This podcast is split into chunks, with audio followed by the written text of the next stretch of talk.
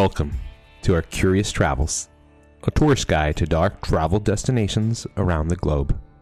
Join us as we explore dark history and sites related to death and destruction. We hope we can get to know one another along the way. Our names are Fred and Stephen, and we're from San Antonio, Texas. We're a couple who enjoy traveling the world, curious of the dark and often seldom told stories of history. Today, we're visiting Goliad, Victoria, and Yorktown, Texas. Join us as we explore the dark history and travel stops in these small Texas towns. It's time for a three day road trip.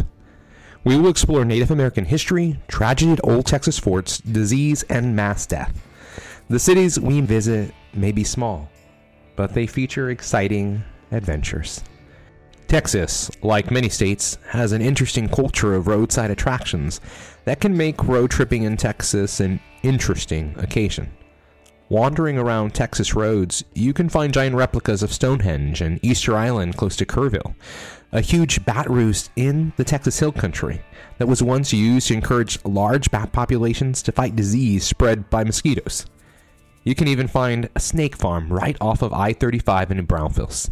Heck, Texas even has its own Eiffel Tower in Paris, Texas. Americans have been pulling over to glimpse at these type of roadside attractions for generations. I can remember pulling over as a kid to see the largest peanut statue in America. Roadside attractions tell us something bigger about our country, how the rise of the automobile and highways shaped our nation and culture. Roadside attractions have long been a celebration of the creative, entrepreneurial people along American highways. Why not check out a few roadside attractions yourselves while traveling? A good road trip could use a few fun stops and picture ops. Today, we're going to explore several dark stories and history as we road trip through a small part of South Texas. Join us for the ride. We chose Goliad, Victoria, and Yorktown because they were all within close proximity, making them a perfect destination for a three day road trip. Visiting small towns in Texas gives the visitor a real glance at what life is really like for many Texans. Traveling small towns gives us the opportunity to discover nature, beautiful landscape, food, and local legends and mysteries and memories of the past. Texas back roads are haunting and have plenty of fascinating stories and intriguing places to stop. Rural cemeteries are almost like mini museums, giving the visitor a chance to step back in time and enjoy a bit of serenity in nature. We'll be sure to include a few cemeteries for natural beauty and tranquility. Over the years, we have spotted beautiful animal life that's made their home in cemeteries, such as fox, owls, raccoons, and deer. At one time, Texas was ruled by nature. Before European settlements in Texas existed, the land would have been vastly untamed, raw, almost untouched by humanity. Prehistoric fossils of mammoths, horses, camels, sloths, and bison of the late Pleistocene era have been unearthed in the area as well as artifacts from the Paleo Indian period. Before European contact, at least several Indian groups were living in the area. The Aranamas, the Karankawas, the Tonkawas, the Tamiks, Comanche, Lipan Apache, and the Tacony were common. By the early 19th century, these indigenous people were targeted against and forced from their lands. Goliad is one of the oldest settlements in Texas. The settlement was originally established in 1749. La Bahia Presidio, located on the southwestern bank of the river, consisted of a large barrack and 40 temporary houses for the garrison of 29 Spanish soldiers and their families. A church completed the garrison. The La Bahia Mission, Espiritu Santo, constructed by Franciscans on the northeastern bank of the San Antonio River for the Aranama and Tamik natives, also had a number of buildings, including the stone church and friary and the Indian quarters, which from 1758 housed 178 men, women, and children, primarily Aranamas. The mission also owned 3,220 branded cattle, 120 horses, and 1,600 sheep. By 1778, the branded cattle belonging to the mission and neighboring La Bahia settlement numbered more than 15,000 head. In November 1754, the Franciscans established Nuestra Senora del Rosario, four miles southwest of Espiritu Santo, to convert the Karankawa and the Cujane natives. The new mission was protected by the Presidio La Bahia garrison and was utilized until 1781, when restless and angry natives abandoned the mission. In 1831, the missions were secularized. The land was occupied by both Indian and Mexican rancheros.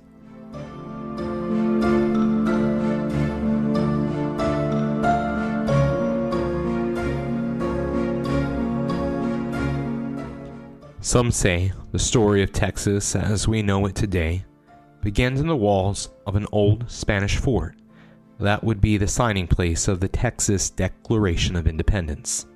The place is a church at Presidio La Bahia in Goliad, Texas, where 92 men gathered in the Presidio to sign the document. This event would prove to be the first step in many bloody battles throughout Texas history. Turmoil persisted as settlers in the area rebelled against Mexico and Santa Anna. In 1835, mounting pressure came to a peak as settlers campaigned for independence from Mexico. The Battle of the Alamo broke out in San Antonio on February 23, 1836. At this time, a few hundred men were holding fort in the Alamo, while thousands of Mexican soldiers were ready for battle. Outnumbered, the men at the Alamo sent for help in Goliad. Commander James Fannin had around 400 men at his disposal at Presidio La Bahia. He believed that Goliad was essential because it blocked the supply route to the Gulf of Mexico. Because of this, Fannin was holding fort in Goliad with his men.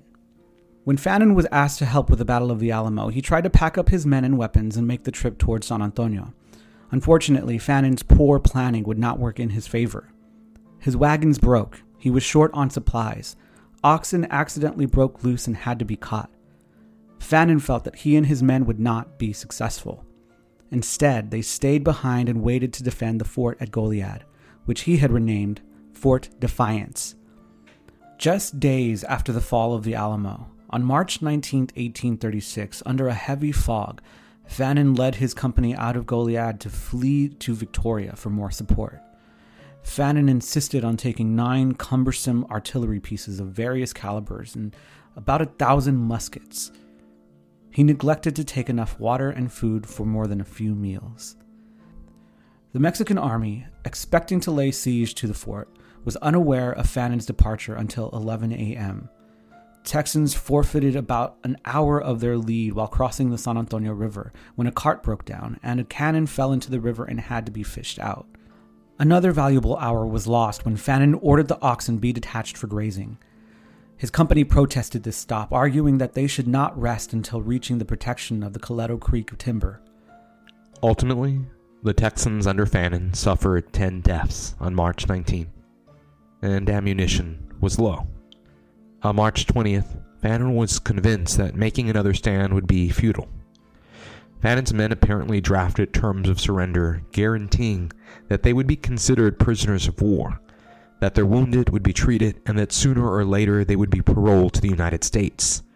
The Mexican army made it clear to Fannin in person that he could only offer to intercede on Texas' behalf with Santa Anna. Fannin apparently did not make this fact clear to his men since survivors' accounts indicate that the Texans were led to believe that they were surrendering honorably as prisoners of war and would be returned to the United States. Those Texans able to walk were escorted back to Goliad. The Texan men were imprisoned in the church of Presidio La Bahia. Many of the Texans wounded were not transported to Goliad for three days. Fannin himself was left on the field for two days. One week after Fannin's surrender, Santa Anna commanded on March 27, 1836, that the captured armed rebels must be executed as pirates.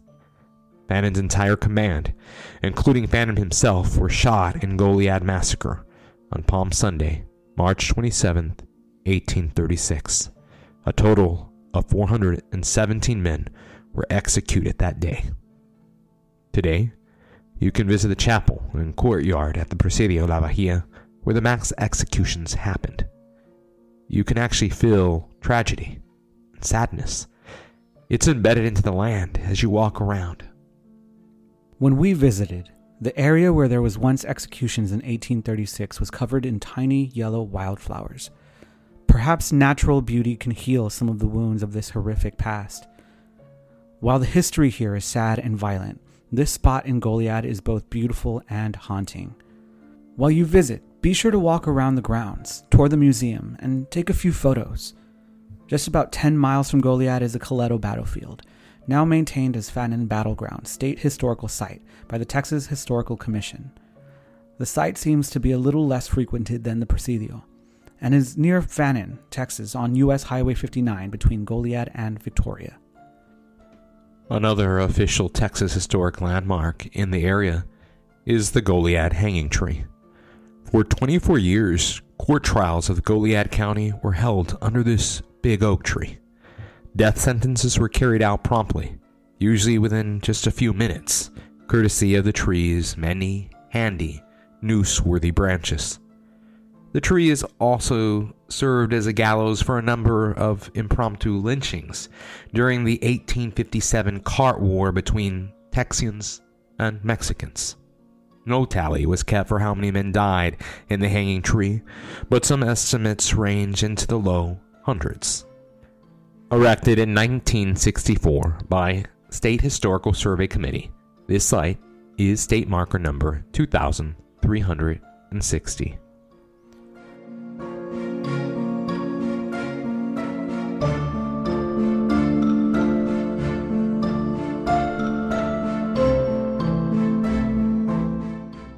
Less than 30 miles from Goliad is Victoria, Texas. It's definitely worth the ride and has its share of dark history. On May 14, 2003, authorities discovered 70 immigrants packed into a tractor trailer on Fleming Prairie Road near US 77 in Victoria County. Inside the trailer, which reached 170 degrees, authorities found 19 people dead. One victim was a five year old boy. The incident marks the deadliest human smuggling case in the nation. The immigrants were traveling to Houston from Harlingen, where they were abandoned in a parking lot that borders Fleming Prairie Road. There is still a makeshift memorial. While in Victoria, check out a cemetery. Evergreen Cemetery in Victoria, Texas, off of North Vine Street, was made a Texas landmark in 1974 by the Texas Historical Commission marker number 6545. The roadside stop is a must when traveling to the area. The marker is located on the south side of the main entrance to the Evergreen Cemetery. The stop odes to a time when Texans preferred backyard burial instead of using a cemetery. Evergreen Cemetery brought on change as the first community cemetery in Victoria located at present day Memorial Square. It was vastly unpopular with local citizens, as they preferred home burial despite an 1846 city ordinance prohibiting the practice. The name Evergreen Cemetery was chosen in 1883 because of the abundant trees in the area. Over the years, further land acquisition has enlarged the site to 30 acres. Among the 9,000 graves here are those of Martin de Leon, 1765 to 1833, early empresario and founder of Victoria, and veterans of the Texas Revolution, the Mexican American War, and the Civil War. Last on our South Texas road trip is Yorktown, Texas. The city was founded by Captain John York and Charles Eckhardt, and named in honor of Captain John York, an infamous foe of natives in the area, fighting and killing many natives during his lifetime. Eckhardt participated in the Texas Revolution and may have met Captain York during military service. Eckhardt contracted with John A. King, one of the pioneers of West Texas, to survey a road from Indianola through Yorktown to New Braunfels, later known as the Old Indianola Trail. From its inception in February 1848, this road remained the chief thoroughfare for this part of the state to New Braunfels and San Antonio.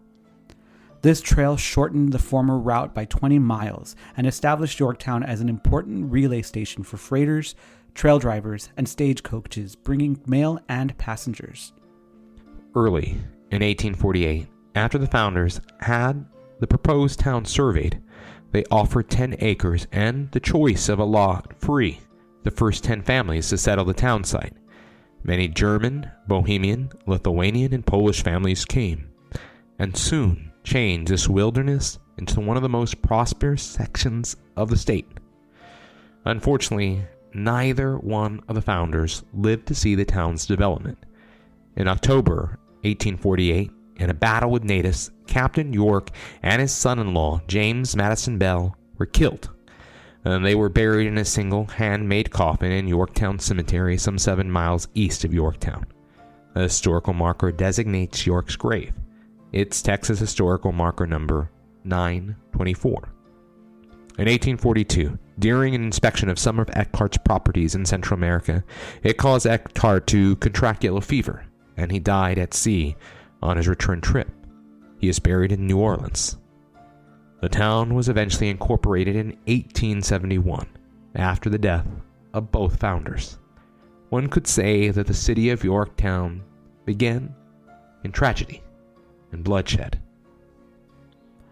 The city is now known as an oil town with oilfield workers coming and going. The city is also known for its Western Days. Celebrated on the third weekend of October, Western Days is a three day town celebration featuring a carnival, barbecue cook off, horseshoes, quilt show, poker run, and street dancing. Western Days is held downtown at the city park. The city sees many out of town guests during Western Days, but throughout the year, interested tourists will make their way to an old abandoned hospital rumored to be a place of tragedy and haunts. Dark tourists come for the history, stories, and legends.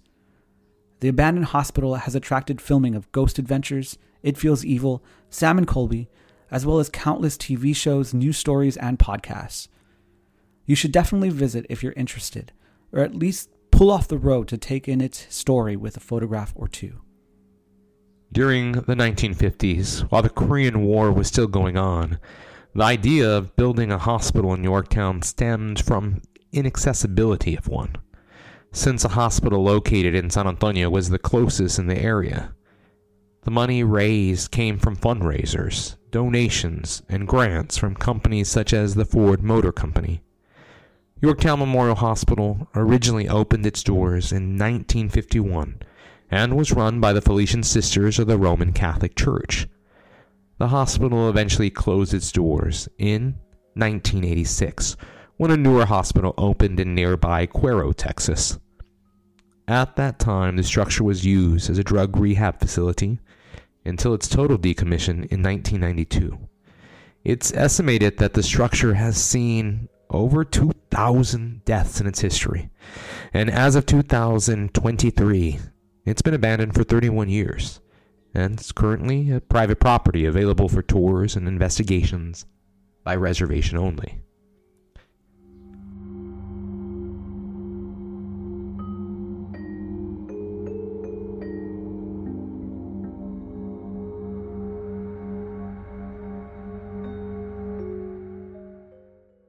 On the main floor, you will find several patient rooms, operating rooms, and also a nurse's station. On this floor, there is also an entrance to the chapel. The nurse's station is believed to be very active. Visitors have claimed to have seen ghostly apparitions of a doctor dressed in scrubs walking among this floor, particularly in the operating areas. On the top floor, you will find an old Felician nun quarters.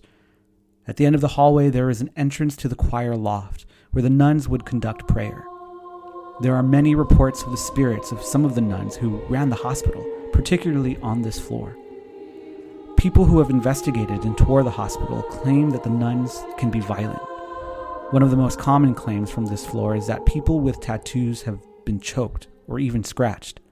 The basement has access to a loading dock, a boiler room, and priest and physician quarters.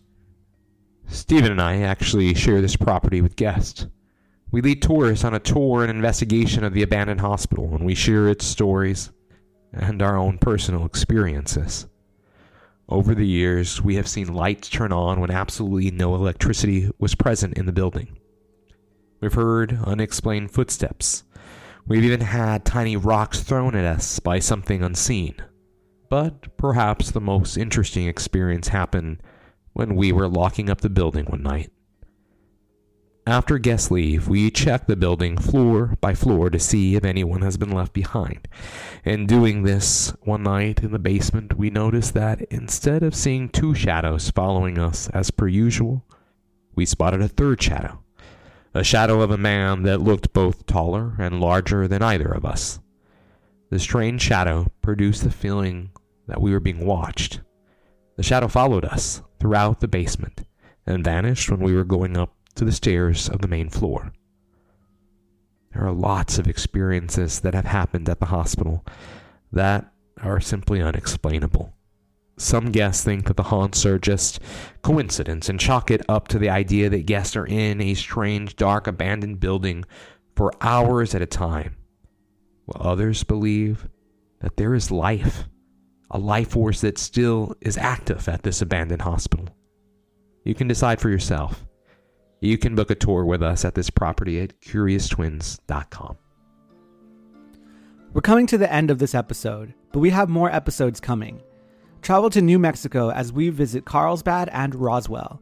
We're excited to share more dark and morbid travel destinations with you. But first, a few safety tips to consider when taking a road trip. Research your trip and communicate with friends or family travel plans. It's a good idea for someone to know where you are in case of an emergency. Assemble an emergency kit and first aid kit.